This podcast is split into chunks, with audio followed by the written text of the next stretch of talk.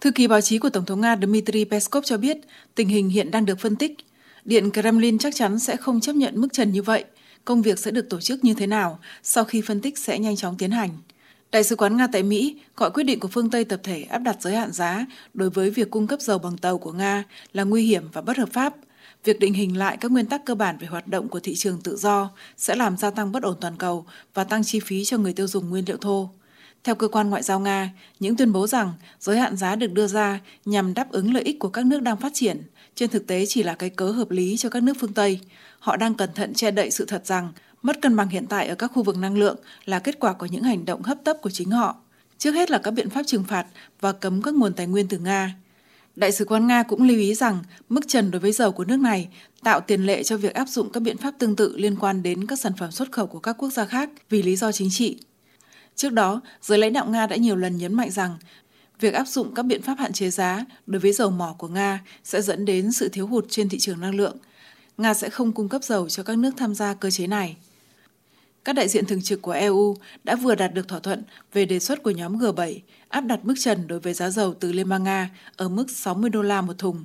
Mức trần giá này có hiệu lực đồng thời với lệnh cấm vận của EU đối với dầu mỏ từ Nga vào ngày 5 tháng 12.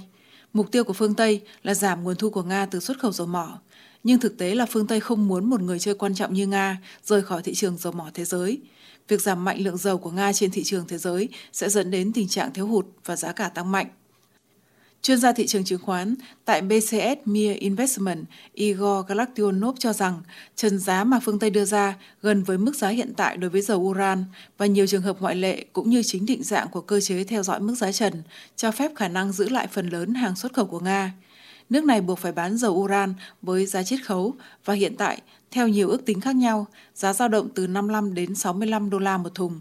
Đối với ngân sách Nga, điểm giới hạn 60 đô la cũng là một phương án có thể chấp nhận được, vì thâm hụt ngân sách sẽ bắt đầu tăng mạnh chỉ ở mức 40 đến 45 đô la một thùng. Tuy nhiên, theo nhà phân tích tại FG Finam Alexander Potavin, các công ty dầu mỏ của Nga sẽ phải đối mặt với chi phí hậu cần tăng cao vì hành trình của tàu chở dầu từ cảng bốc rỡ dầu lớn nhất của Nga ở biển Baltic, Primorsk đến các cảng châu Âu chỉ mất 3 đến 4 ngày, còn hành trình đến Ấn Độ mất khoảng một tháng. Điều này dẫn đến việc luân chuyển hàng hóa giảm và chi phí thuê tàu tăng. Trước lệnh cấm vận, giá thuê tàu chở dầu đã tăng hơn gấp đôi. Theo Bloomberg, chi phí vận chuyển dầu của Nga từ Baltic đến Ấn Độ đã tăng lên 20 đô la một thùng.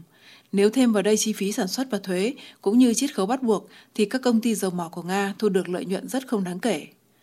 Trước đó, Phó Thủ tướng Nga Alexander Novak bên lề Diễn đàn Kinh doanh Năng lượng Nga-Trung Quốc lần thứ tư tại Moscow đã cảnh báo rằng giá trần chắc chắn sẽ dẫn đến giảm đầu tư, sụt giảm và thiếu hụt nguồn cung dầu trên thị trường. Theo tính toán của Cơ quan Năng lượng Quốc tế, kể từ tháng 5, việc vận chuyển dầu của Nga sang phương Tây đã giảm 2,2 triệu thùng mỗi ngày, nhưng phần lớn, 2 phần 3 khối lượng này đã được chuyển sang Trung Quốc, Ấn Độ và Thổ Nhĩ Kỳ. Nhìn chung, Ấn Độ đã trở thành khách hàng mua dầu vận chuyển bằng đường biển lớn nhất của Nga. Nếu tính cả việc cung cấp bằng đường ống, thì Trung Quốc sẽ dẫn đầu. Trưởng bộ phận nghiên cứu hàng hóa và phái sinh toàn cầu tại Bank of America, Francisco Blanc cho rằng sau ngày 5 tháng 12, nguồn cung dầu của Nga sẽ giảm khoảng 1 triệu thùng mỗi ngày. Nhưng nếu thị trường mất nhiều hơn mức này, dầu Brent sẽ vượt ngưỡng 100 đô la một thùng. Theo ý kiến của ông, vào cuối năm 2023, giá dầu Brent tương lai có thể sẽ tăng lên 110 đô la một thùng, bởi vì nguồn cung toàn cầu sẽ bị hạn chế.